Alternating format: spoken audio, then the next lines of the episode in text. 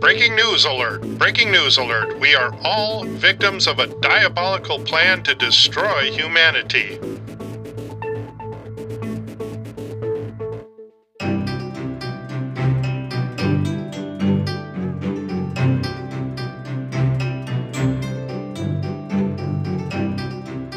Well, that was a pretty bold statement, and actually one that is not necessarily too far off from the truth. Welcome to Things I Preach to Myself About podcast. I'm your host, Ridge Vangen, and today we are going to discuss some positives and negatives.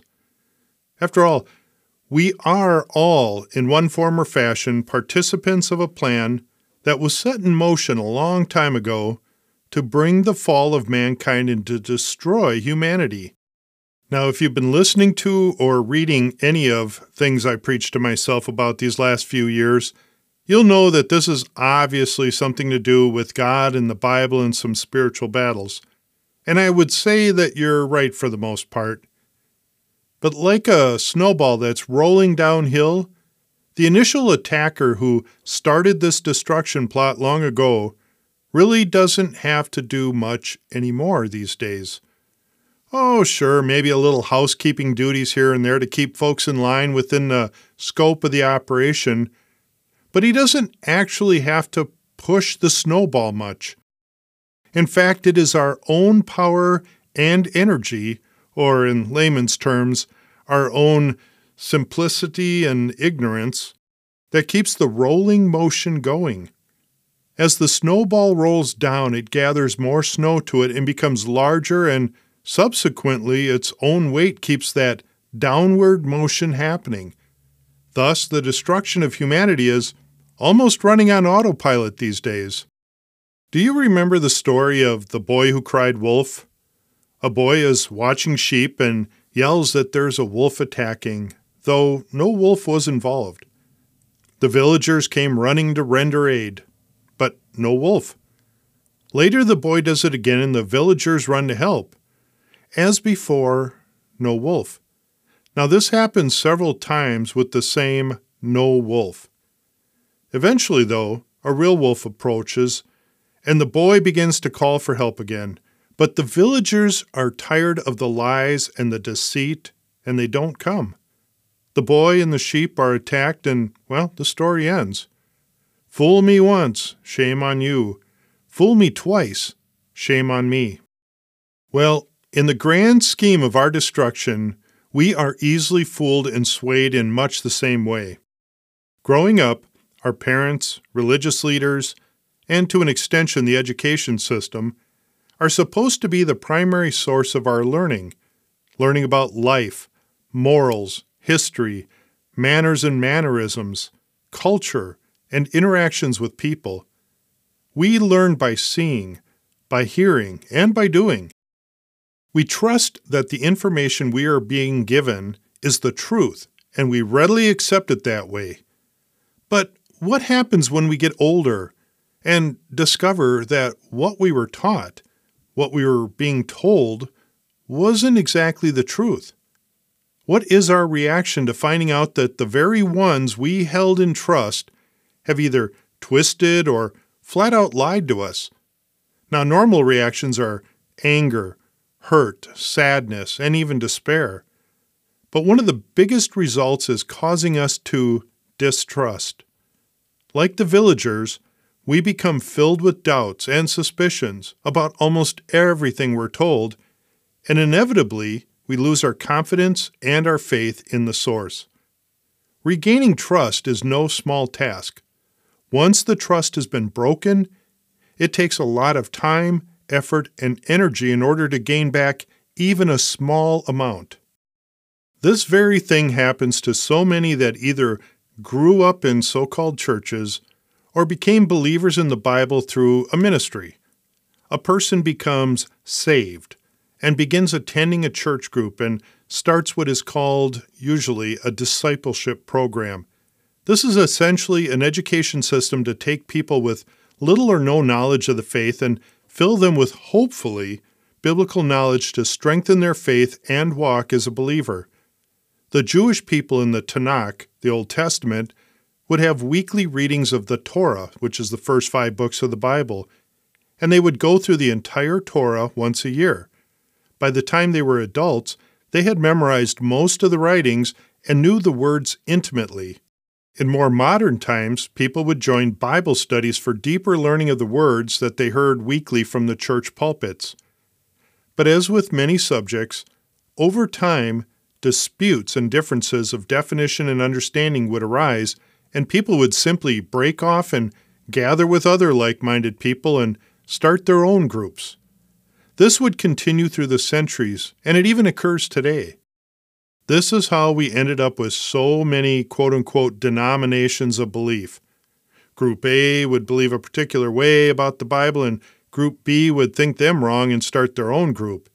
Before you know it, people in A or B would grow disillusioned with the beliefs and start another group, and so on and so on.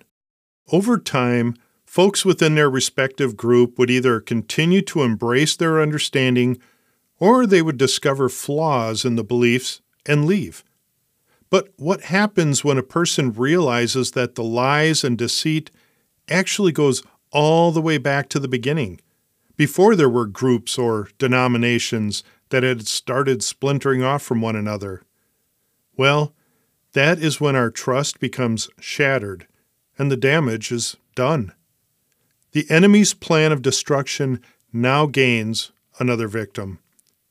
Once someone discovers that there is so much misinformation, so many lies believed, so much deception that has been accepted over the years, in most cases they just quit. They toss everything that they once held in high esteem out, and then they close the door. This is how the villagers ended up turning their back on the boy and left him to his doom. Those who completely walk away from God and His Word are now the shattered souls who have become the success story of the devil himself. These are the people who have grown cold, complacent to any and all talk of religion and belief in a higher being. These are the folks who, like the villagers, will not respond anymore to the call of God because their heart and soul have been decimated. And folks, they are not alone. They were once inside that rolling snowball, which is now an avalanche, with all the others, but they left, preferring to be out in the cold alone rather than continuing on with the growing lies and deceptions. But, not to be all negative, there is a remnant. Not all that have jumped out of the rolling, growing avalanche of destruction have given up seeking God above. On the contrary, there are a growing number who have walked away from the mainstream of deceptions and are starting over from the beginning. They're turning to the truth, but not man's version. Many are realizing that the devil has had a plan of destruction since the beginning, and he's using man's great weakness of being easily swayed by the masses as a catalyst to keep his plan rolling downhill, as it were.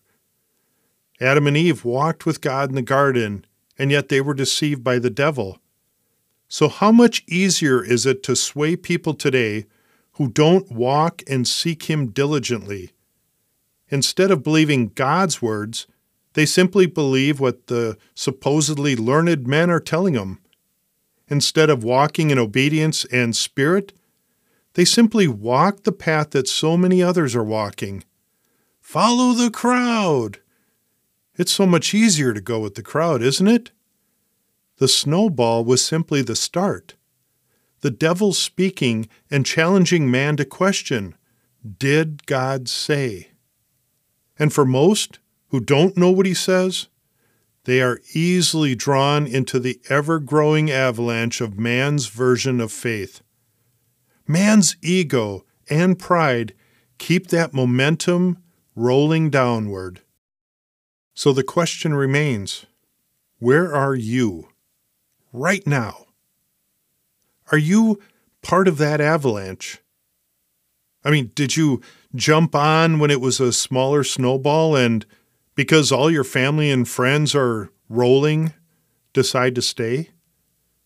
Do you Answer the question, did God say, with answers from a pulpit or the Word? The devil's plan to take out humanity is simple. Keep people believing lies. And if someone should happen to look out away from the deception, the devil will create diversions and distractions to keep them from the truth. I mean, look around. We're bombarded daily with so many diversions and distractions from the world around, all being brought right into your brain and your heart from our phones, our tablets, our computers, radio, television. And we see the elevated preachers and teachers that so many readily accept as telling the truth. And because of their position, they're never challenged. People strive to live simple, easy beliefs so that they can focus more of their attention on everything else that's going on. Their priorities are to live their best life now, but yet they'll carry a pocket-sized version of God so that they feel comfortable within their faith. I mean, after all, everyone else is doing it.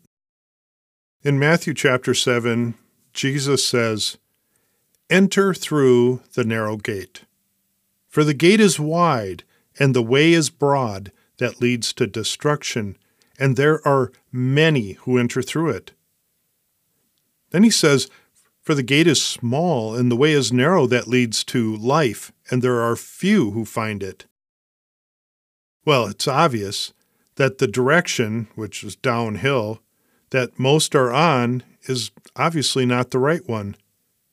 If the right gate is small, it tells me that it's not an easy gate to find in the first place and that we really have to be diligent to seek it out ourselves because most, again obviously, including the learned leaders, haven't seemed to found it themselves. And if they don't know, you probably don't want to be in that group. And regarding the path, being narrow means that there isn't much room for deviations on this journey. In that case, most, again with most, that tell you that there are lots of ways, obviously don't really know the true way. Again, you probably don't want to be in that group. We might think that what we're being told is truth because so many people are buying into it, but just looking at that verse from the Messiah, who came here to point people to the right way, is showing me that the vast majority out there are really going the wrong way. So all that being said, here we are in the beginning of another calendar year, 2024.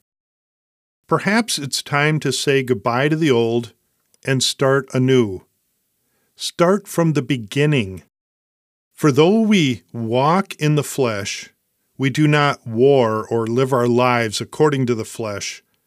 For the weapons of our warfare are not of the flesh, but divinely powered for the destruction of fortresses, strongholds. We're destroying speculations. We're casting down imaginations. Every lofty thing that rises up against the knowledge of God. And then we're taking every thought captive to obedience to Messiah. We're to put aside man, the flesh, the history, the lies, the deceptions, and all that is currently rolling downhill according to the devil's plan to destroy humanity. And what are we supposed to do? We're supposed to cling to the truth and hope above, from God above, that He has given us from the very beginning. We are to put aside every weight and hindrance, which includes man's plans, man's religions, and conform our life to God's plans alone. We're not to follow the world, which is currently going downhill in an avalanche to destruction, but follow God alone. It's okay to trust and believe again. Just this time, believe in Him and His Word. Amen. This has been Things I Preach to Myself About podcast. Again, I'm your host, Ridge Vangen, and I pray that you have a blessed and shalom New Year, 2024, however you look at the year, whatever's going on. But put it all aside, cast away all those things, and start fresh. Start in the Word of God from the beginning, Genesis, through the end, Revelation, and this time, trust in Him alone. Amen.